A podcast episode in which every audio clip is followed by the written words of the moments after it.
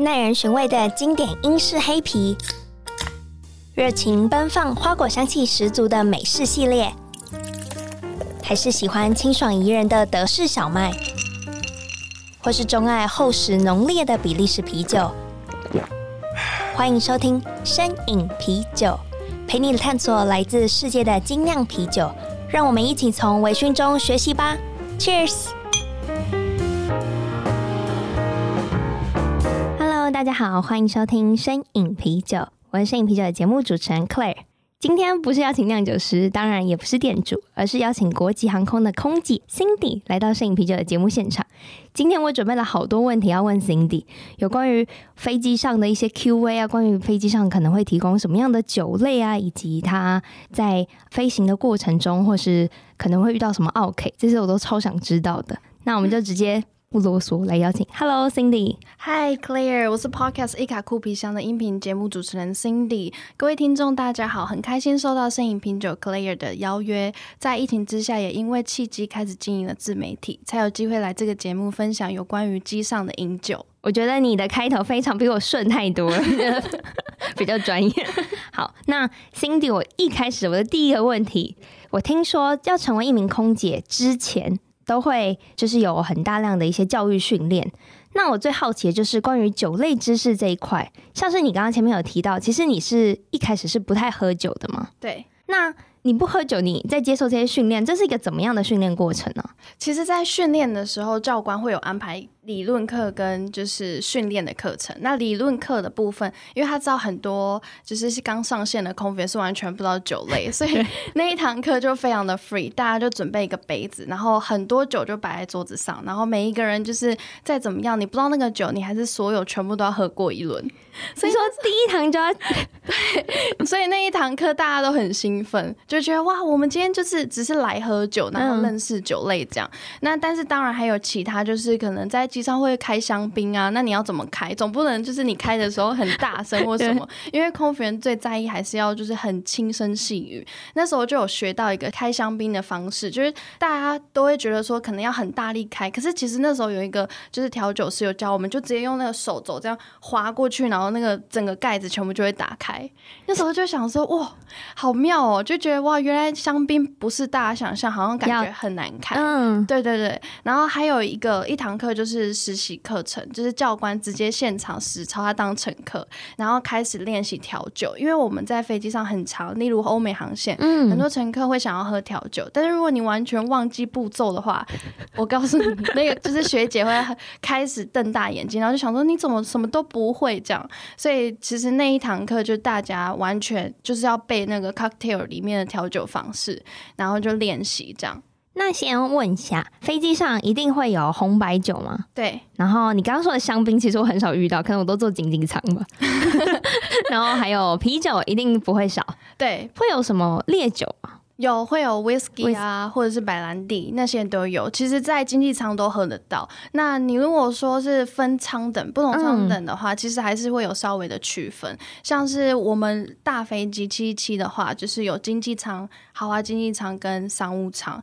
那经济舱就是大家常常听到就是红白酒，然后还有啤酒跟一些各式调酒，或、嗯、烈酒也有。那豪华经济舱的话，就多了美酒跟气泡酒。哦对，就会有一点区别，但是商务舱就会更大不同，就是会有香槟啊，然后还有就是天然气泡水，或者是各式的茶，然后还有最重要的就是 Claire 现在在主持生饮啤酒的精酿啤酒，就是我们公司也是有，那我那时候是有稍微查一下，是跟台虎合作的，最近是刚推出一个就是台虎金桔果香精酿啤酒，它是搭配拉格啤酒。然后就会喝起来会有一种就是带有一点春天的酸感的那种精酿啤酒，那是在商务舱才喝得到哦。难怪我从来没有机会。不过你，你刚刚说它是新品嘛，所以因为现在是疫情的情况下，其实相对来说飞行的乘客数也是比较少的，非常少。如果说一台波音七七可以坐三百多位乘客的话，现在最多应该十五位吧。非常少，就很常机长都会说：“ 哎、欸，你们今天又很爽哎、欸，空服员人数比乘客还要多。”他应该是私底下讲，对对，私底下。好，那头等舱呢？你还没讲到哦，头等舱如果是以公我们公司的话，其实头等舱跟商务舱它是并列在同一个，因为它叫做、哦、呃黄喜桂冠舱等。对，已经默默的透露出，就是要保密。对对对，对。好，所以黄喜桂冠舱跟头等舱是一样的，所以提供的 serve 的酒的类别都是相同相同的，但是就是比较多样化，然后乘客他选的东西就更多，然后更高级一点，让他们感觉哦，我今天花了这么多钱，嗯，很值得。哎、欸，那有没有遇过，就是比如说经济舱的客人，他想要喝？这个舱的没有的酒款的情况。有，这就是我们的困扰，就是还很超级长乘客，因为通常豪华经济舱就是虽然是价格就是差一点，但是他就会觉得我也想要喝那个舱等的，就是气泡酒，嗯，但是我们不可以跟他说你钱又不够，喝什么隔壁舱等的，这样不行，所以我们就是还是要非常有礼貌的跟他说，哦，那个是豪华经济舱的服务品项，那数量是有控管的，我们有就是苏打水，而且也很好喝。就是用换句话说，然后带另外一个饮料或者是另外一个酒让他去品尝。那如果他还是不接受呢？就说那我我跟你买，用买的可以吗？就是这个我们私底下处理啦。好好好，所以是有机会的。对，有机会，有机会。怎么突然好像跟听众讲了一个奥博？对。好，那这边我也想要问说，因为不同舱等提供不同的酒类，这个很合理。那在飞行的过程中，一定有来自各国的不同的旅客。我说的是之前，就是疫情之前。对对对，那有没有，比如说，因为他是怎么样的国籍的人，然后他可能在选酒啊上面是不太一样，有没有一些特别的差异？呃，大部分如果特别要区分的话，而且很明显感觉出来，就是大陆航线的乘客非常爱喝红白酒，而且他们有一个很特别的妙招，就是他们每次喝完红白酒，我们都会有一个习惯，因为杯子脏了嘛，就帮你换一个新的。嗯、可是他会很严厉的跟你说，不用，你就直接把果汁倒到我的红酒里面，我要继续品尝那个红酒跟果汁融合在一起的感觉。那时候我们就想说，哦哇，原来这是你们的新妙招，而且是新喝法。我就说，那这样好喝吗？他就说好喝，怎么不懂？下次试试看。然后我就试到现在还没试过啦。可是我大概能理解，因为他就想要保留那个杯缘，对对，残留的一些尾韵。对对对。可是量有限制吗？啊、呃，其实如果说以红酒的话，以一个就是一般的杯子的那种 cup。我们通常是给他们二分之一。那我们会其实会有控管的原因，是因为在于如果这个乘客非常一直要，但是就是我们当舱的那个就是 leader 就会问说，是不是他一直要酒？那如果发现他真的要了三四杯以上，就会稍微克制，然后就会跟他说，我们帮你准备温水让你喝一下好不好？那通常这样的状态，他们都会知道哦，可能就是数量有控管，然后他就会改喝水这样。那其实大家相对在飞机上相对理性哎、欸，对，算是我目前遇到的，对，因为我有听过一个，这个不知道是不是坊间传说，对，就是在因为在飞机上飞行的，就是气压，你会感觉比较容易达到微醺的阶段，是真的吗？呃，会，因为飞机上面的湿度比较低，所以等于说，如果你又没有在喝水的话，你身上其实是属于很干的状态。那你平常在平地上喝，可能没有很容易醉，可是你上飞机之后，你喝就会变得很容易醉。这是我朋友发现，因为他就觉得，为什么我每次就是搭飞机，然后喝没有几杯，就觉得好像已经有一点微醺的感觉。嗯、对，这是有差别的。那你们会因为这样子，就是比较容易微醺，可是很多客人可能觉得哪有，我一定很能喝。然后遇过一些就是喝锵的乘客吗？哦，有，我目前是没遇过，但是我同事就有遇过，他就有遇过那种很喝的很锵的那一种。然后就 通常啦，如果会跟他讲说，不然我拿个被子让你盖。可是还是有遇过那种，就是不要，我就是想喝，为什么你不要给我喝？现在是怎样？然后什么的。然后那种状态下，就是其他空服员就是要去看他要走去哪就去哪。但是如果真的遇到那种拳打脚踢啊，开始就是发疯的那一种。就是必须最后我们就会拿一个 final warning，就是我们会有一个机上的就是最后警告的告示牌，然后就会站在他面前很严厉的跟他讲，然后你现在怎么样怎么样，就是对空服已经做出什么样的行为喽。那如果你再继续这样的话，可能我们就要帮你上手铐。其实飞机上是有手铐的，真的假的？对，有，但是你要用手铐之前，你是必须要经过机长的同意。嗯，对，然后就是很多个空服员，然后制服他们这样，类似像这样。这听起来有点，就是想喝酒要冒很大的风险。对，就是如果喝醉的话，我有可能会被上铐。对，那你有遇过吗？真的就是这样子大吵大闹的乘客，真的被上铐？目前没有遇过，对，但也希望不要遇过。不过我觉得那光是你拿起来，我就会觉得很惊讶。对，会会吧？其他乘客应该傻眼。对，大家应该会吓到，然后就想，哎，现在是发生什么事？可是就是大家可能又会很好奇，不行啊，我还是要多再多看一眼。对，殊不知他只是喝醉。有点像是你们，就像是飞机上的警察，对，是吗？算是可以这样形容空服员，可以这么多形容，因为很多人都会想说，哦，空服员就是单一角色，然后只要负责微笑。但其实如果实质上来讲，就是空服员真的担任很多角色，什么保姆啊，因为有时候妈妈不是要照顾小孩，嗯、然后或者是护士啊，如果他真的在飞机上遇到什么紧急状况，然后就是警察，如果真的遇到那种就是拳打脚踢的乘客，嗯、你也是要自己处理，因为毕竟都已经到空中了，也没有人可以帮忙。对，所以在机上不会有那种保安人员吗？以前在厦门航空的话，每一趟都有，但是在国际航空的话没有。OK，对，所以保安人员就像保全的概念，他就是对，有一点像，他就是航空安全员，然后他就穿一身西装，但是就是融入乘客这样，嗯，所以大家会感觉哎，好像是，但又感觉不是。可是你会觉得其实他的头就是很流氓的感觉，对，是看得出来，我觉得啊。对。是他虽然西装笔挺坐在那里，可是你会觉得这个人有一个流氓气息。对对对。可是你有思考过为什么在厦门航空的时候是需要设置这个职位的？呃，因为其实那时候我在厦门航空的时候是有问，嗯、他们是说，因为在大陆的航线都会分不同的省份，可是不同的省份，你每天接续的都会有很多不同的乘客，嗯，而且尤其是他们大陆人在表达自我的时候非常的直接。不会像可能台湾人的文化是比较委婉婉转的，所以他们就会很担心，如果在当地遇到那种北方人非常的激动的状态下，但是如果是女空服员没有办法制服的话，这时候保安人员就是非常的重要。所以那时候他们当时是有这样子的安排。了解，对，其实我觉得这也是就是很特殊的一个文化吧。嗯，对，因为不同的文化，我在其他的就是航空公司的那飞机上也没有遇过这样子有保安人员的情形，还是我只是没发现？说不定，说不定。对，但其实很少很少会就是搭飞机的时候会去观望说有没有航空安全员在飞机上。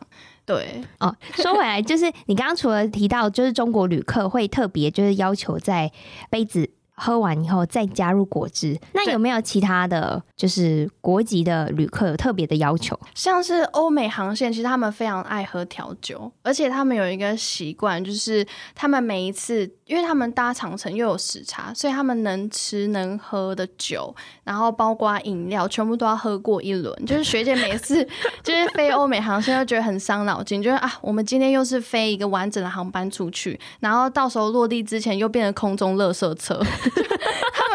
样开玩笑，对，就是欧美航线非常爱喝调酒，因为他们就会想说，反正这么长的路程，那我就喝一喝，然后至少可以睡觉。OK，对，这是他们的习惯。那如果如果说是像飞那种度假航线巴厘岛，通常都是那种情侣啊一起搭飞机，然后就会觉得哦不行，我要来一点烈酒，然后到时候到当地的时候 就是传宗接代嘛之类的。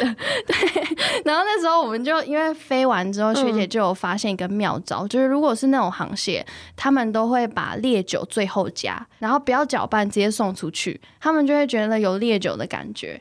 但是、哦、对，这是我们后来就是整理出来，只要是飞那个航线都这样，不然如果太淡的话，他们就会疯狂一直要。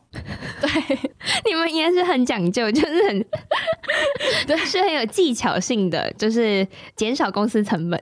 对 对，真的，其实飞久了之后就会有一些自己的技巧。那我想要好奇问一下，为什么啤酒就不会用倒在杯子上给你，而是他每次都是提供一整瓶、一整罐？哦。对，因为他就是担心说你倒出来的时候很容易气泡会跑掉，所以给乘客的时候，你就拿啤酒帮他打开之外，你上面要盖一个杯子，然后让他保留那个气泡的感觉，然后直接给他，让他自己去倒。哦，对，都没有客人会要求说，那你帮我服务？哎，没有哎、欸，都不会，对，不会，他反而会觉得，哎，你整罐给我拿来，我自己喝，这样比较快，很划算。对，他会觉得说，我又要一直叫你倒，然后你又要一直来，他就要一直等，他觉得很麻烦。我懂，我也是那种乘客，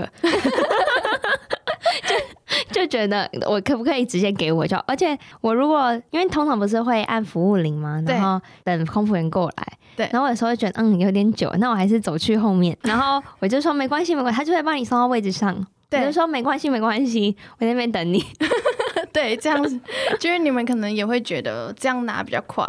我倒不是觉得快，只是觉得要一直麻烦他。其实我也很不好意思。哦、会，如果说我搭飞机的时候，我有时候有时候也会，就会觉得尽量不要麻烦别人的话，就自己来。对，尤其是你已经刷了很多次脸，然后就发现，然后又再对到同一个空姐的时候，你就觉得啊，好，那没关系，我自己来就好，就有点不好意思，不想被讨厌。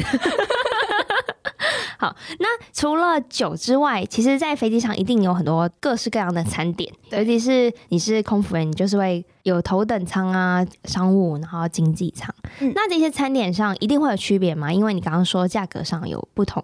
那你身为一位空服员，你可以吃，比如说你是在经济舱服务，你可不可以吃头等舱的菜？其实是可以，但是如果说刚好那天的头等舱有多的餐食的话，然后头等舱的空服员都觉得我今天没有很想吃，我想要给经济舱的空服员吃，他就会送过来后面，然后给我们品尝。其实是可以的，但是如果说你是头等舱的空服员，当然就是你就是吃头等舱的食物。那是怎么样去分舱的啊？这我也蛮好奇。哦，分舱等是我们有分级别，就是你刚上线的话是先从经济舱开始，因为你要开始磨练嘛，乘客多，你磨练多，你才会有经验。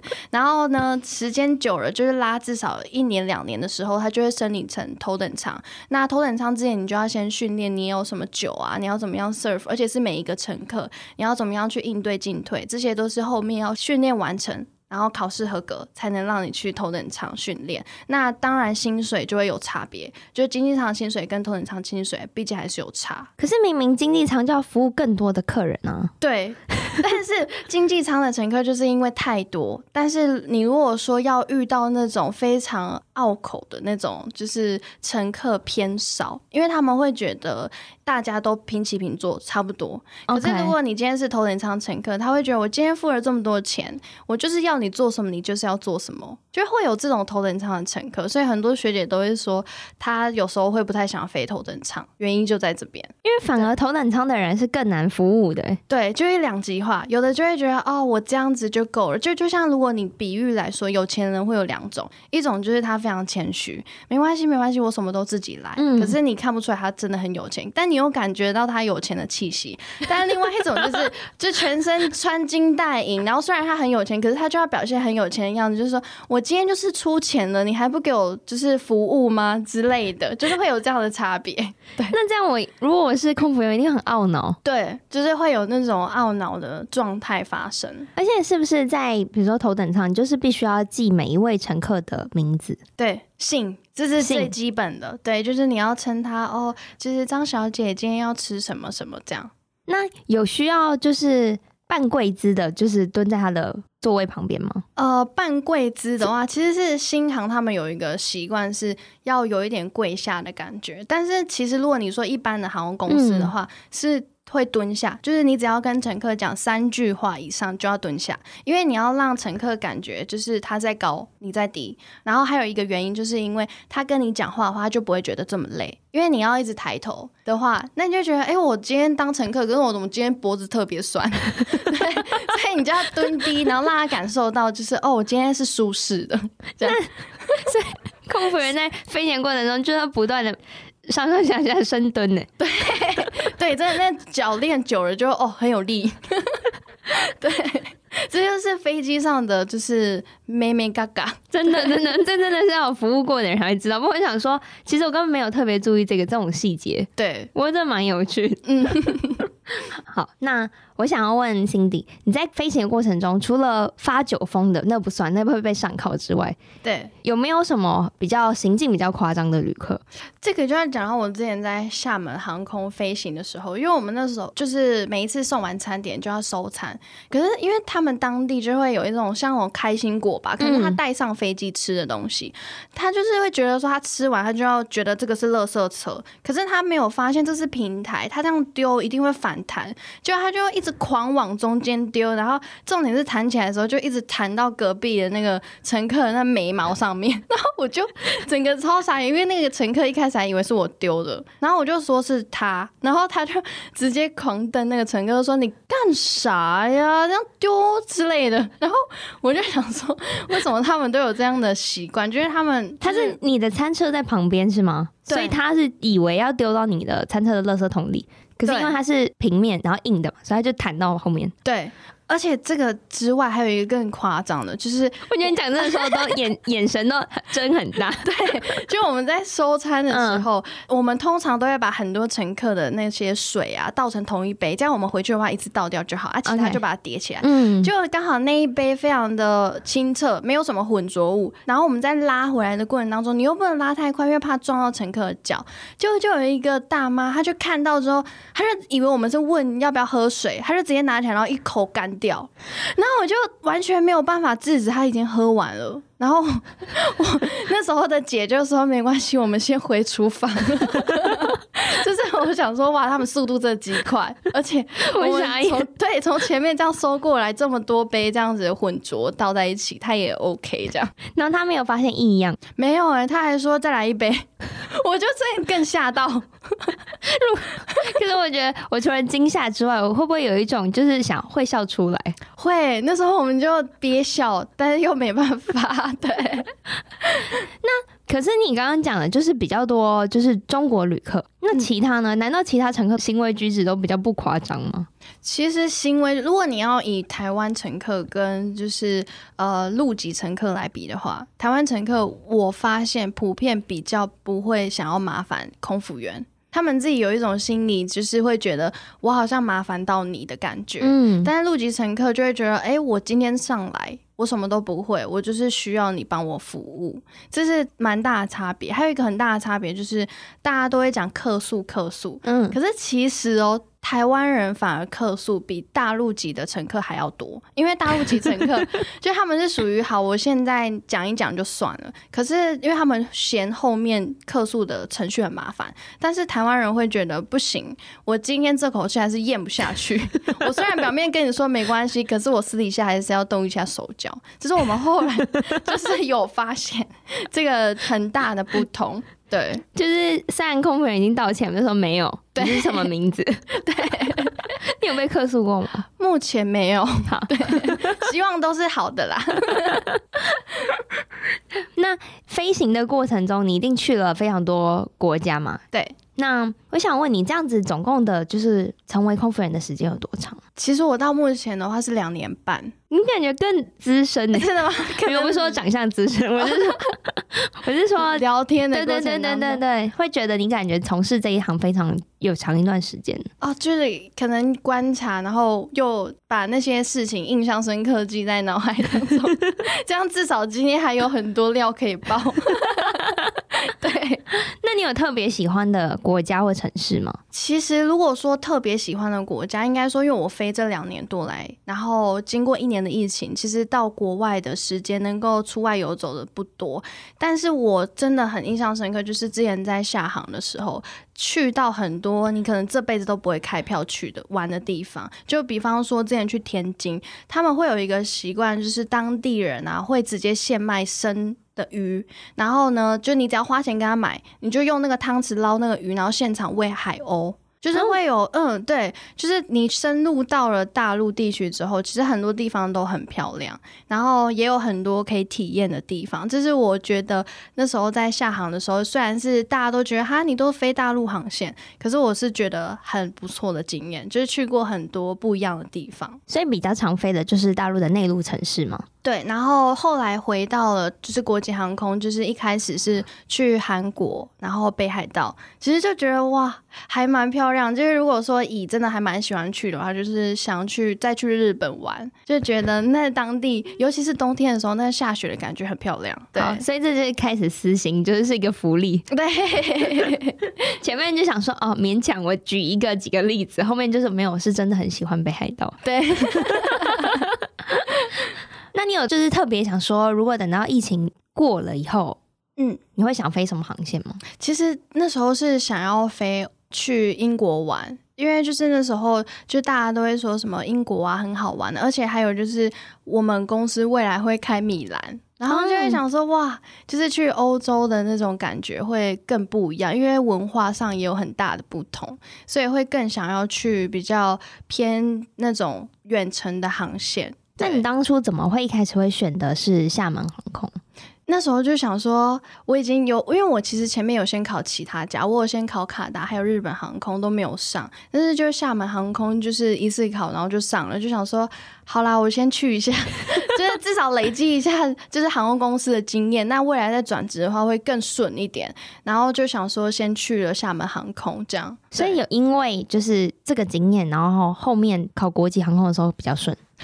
我觉得差别蛮大的，因为他们那边的讲法跟台湾的讲法还是有很大的落差。但是我觉得有帮助的点是，因为厦门航空是太军事化管理，就我们还要晨跑啊，不能搭电梯啊，不能叫外卖，还要就是点名，然后床要铺得很平，东西全部都要收好。这是在那边训练的状态，我真的很像当兵。所以回到台湾的国际航空的时候，就觉得哇，就那种从地底下然后跑到天堂的感觉，就是那种感觉是没有比较，没有伤害，对，是觉得最大的落差，我觉得应该算是这里啦。但是其实我觉得也很感谢厦门航空啦，就是至少有那样的训练，到我现在就不会觉得说哦，好像在。航空公司待会觉得好像很痛苦啊，或什么的。军事化管理很惊人呢。除了你刚刚说的，还有什么是你真的觉得自己在当兵？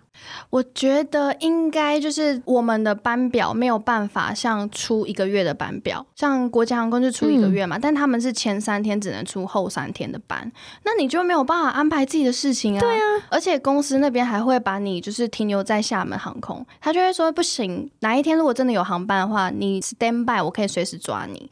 那你就变成你要就是在就是在厦门，可是你又不能回台湾，然后你要一直等，你就会觉得哦，我好像被控制在这边的感觉，就被关在一个地方，然后要出去又不行，而且你要回台湾，你又要经过很多的审核程序。为什么会这么复杂？因为他会担心说、就是，你不回来吗？对，你去台湾，然后你就不想回来了。真的、哦？对，他会有这种这种担心。嗯，对，嗯、应该很想吧，很想不想回去。对，每次回去就觉得哈，又要回去喽之类的。不过还是可以放假的。对对对，好，那就好。那你去了这些你刚刚说的中国的城市，你有去过哪些比较特色的酒吧吗？比较特色的酒吧，其实我之前是有去过台中一间，然后那时候就是呃，我朋友也非常的推荐，就是在台中叫做老子有钱，那一个酒吧是对女生来说是哇，就是你到那边是可以拍照。疯狂的拍照，而且如果你喝到全身都觉得哦好热的时候，你还可以换上泳衣。然后它那里有一个小的游泳池，然后有一个像那种迷你的小船，你可以坐在上面就是放松。嗯、那如果说可能女生在游泳池就是在那边聊天嘛，那男生如果觉得无聊，他 B one 的就是。地下室还是有那种就是美式足球的桌子可以玩，就有点像那种就是转的那种，uh, uh, 对对对对对。然后哦，美式足球机，然后就会男生就可以在下面玩，然后边喝酒。那就是我觉得是还蛮享受的。我觉得这个酒吧非常酷，我也要来 Google 一下。可以可以可以，它居然还可以游泳，光是喝完觉得很热可以游泳这件事就是非常对，就是很不一样。就是你会觉得，哎、欸，酒吧不是大家就是很多聚在一起嘛，嗯、就是没有想到它好像还有设计不同的，就是让你可以放松啊，或者是其他的方式。这个太酷了，这个一定要来看一下。可以可以，因为我也很想再去一次。那 Cindy，你有说你现在还在飞吗？对，所以现在。应该从二零二零到现在，这个疫情下，我一直很很好奇怎么飞啊。其实疫情发生之后，就是有一大段时间几乎空服员就是一个月只飞一班。那你飞的过程当中，如果你是飞长班的话，你回来台湾势必就是要隔离。嗯，那你隔离的时间就会，因为现在变成七天，你隔离完七天，你要做完筛检。筛检完确定之后，你后面的七天你还要在家里待着，但是是可以出门，只是变成说你出门是真的必要性才出门，然后你就要戴着口罩，吃东西你只能打包带回家，就变得有一点就是那十四天你还是要就是自己一个人过的感觉。OK，对。那如果说以机上来讲的话，就是乘客就像刚刚有跟 Claire 说的，就是人数变得非常非常的少，那我们送餐的速度也变得超快，因为你就 拿一个袋点，然后哦给你。好，拜拜，然后就直接走。对，因为 要有那个社交距离。对对对，就会有社交距离，而且最大的差别就是有些乘客像飞就是欧美啊，他们乘客还是有些，如果在飞长程航线，他会有时候会把口罩拿下来，然后他会过来后面后场就是跟你拿东西，嗯、但学姐就会看到就会吓到，然后整个弹开，就会觉得好恐怖，你怎么都不戴口罩的那种感觉。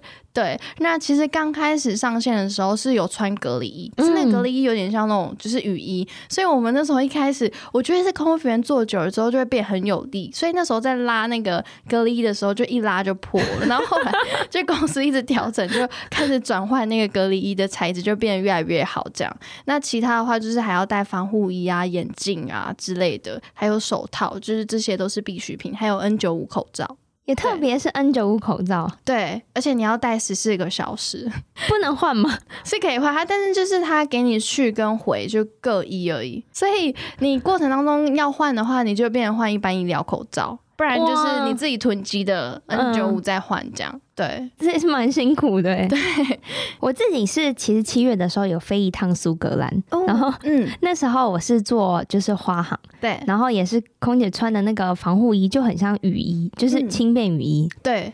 然后我觉得那时候我觉得很贴心，他要给你一个小的，就是防疫包。对，会都都都有附防疫包里面就有口罩啊，对，就是一些口罩，哎，不是纸巾，就是酒精、酒精、酒精棉片的。那你就觉得有感受到他很贴心。不过缺点就是他也再也不会问你要吃什么，对，就是减少可以讲话的时间。对对对对对。然后座位上的话，我以为七月的时候，我以为可能会像你说的乘客很少。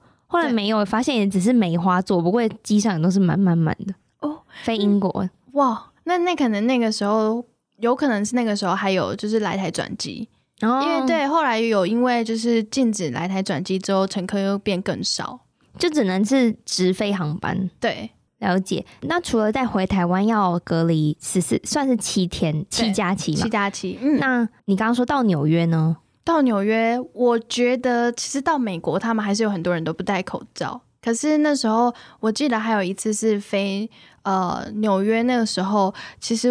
美国我不知道，可能有他们的习惯，就是饭店里面不会附牙刷，你要自己就是下去跟他拿。那你下去跟他拿的时候，他又不戴口罩，你其实会有点担心。可是我后来发现，其实他们也很害怕、欸，哎，就是他们那时候就是要给我牙刷的时候，他是用丢的，然后他赶快跑掉。我会想说，你自己都很怕，为什么你还不要戴口罩？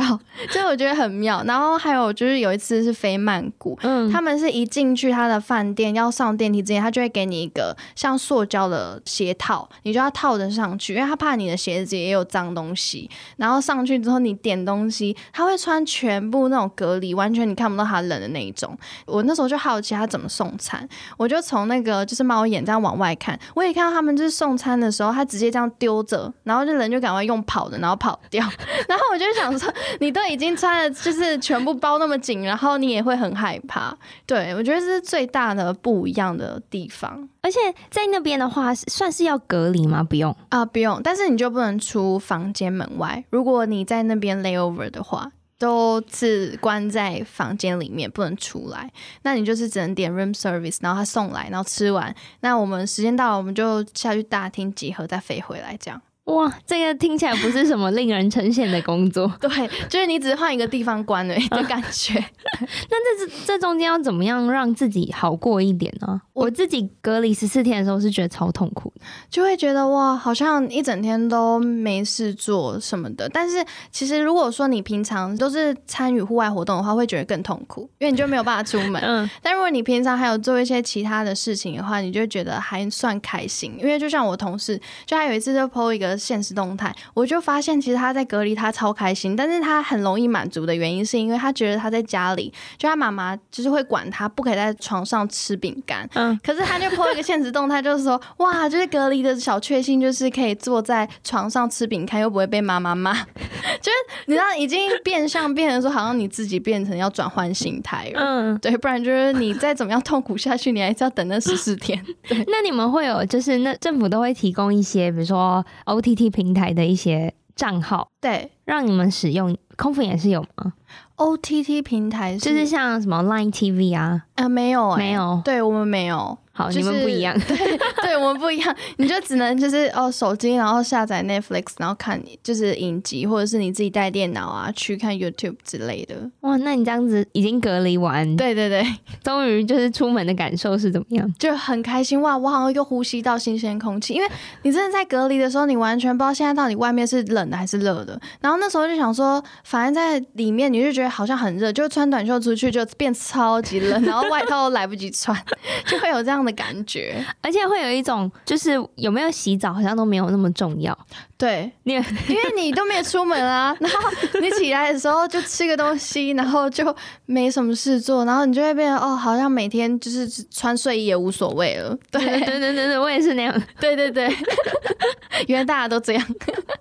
那这个职业可能还是会呈现这样子的现象，等到就是疫苗普及化，才有可能再像以前之前一样那么频繁的有航班。对，对你有考虑过就是转职吗？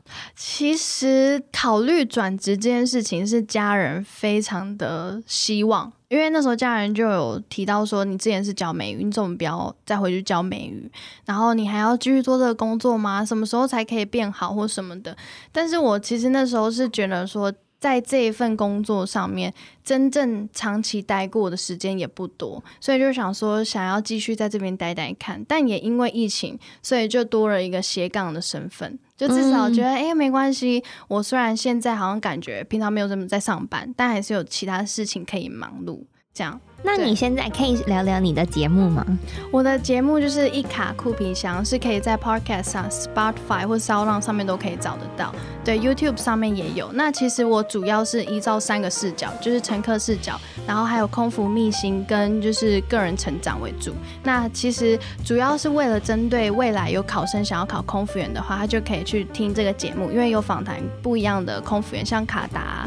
然后还有国泰这些等等的，那还有其他就是未来有乘客视角，就是如果你未来搭飞机有什么好奇跟疑问，都可以就是听我的 podcast 上面去帮你解惑。然后个人成长的部分是想说，未来可能大家也会觉得斜杠身份是普及化的一个世代，所以就是会希望去邀请一些可能他在自我成长上面路上他遇过的问题，那也可以透过我的平台上面，大家就可以去。听讲，嗯，听起来很有趣。如果我现在还是十九岁的话，我就会就是听听，一定会听，就觉得嗯，因为我未来可以考空服人的话，我就可以听 Cindy 的节目。对，我也是很完整的让你讲完节目介绍。对，谢谢。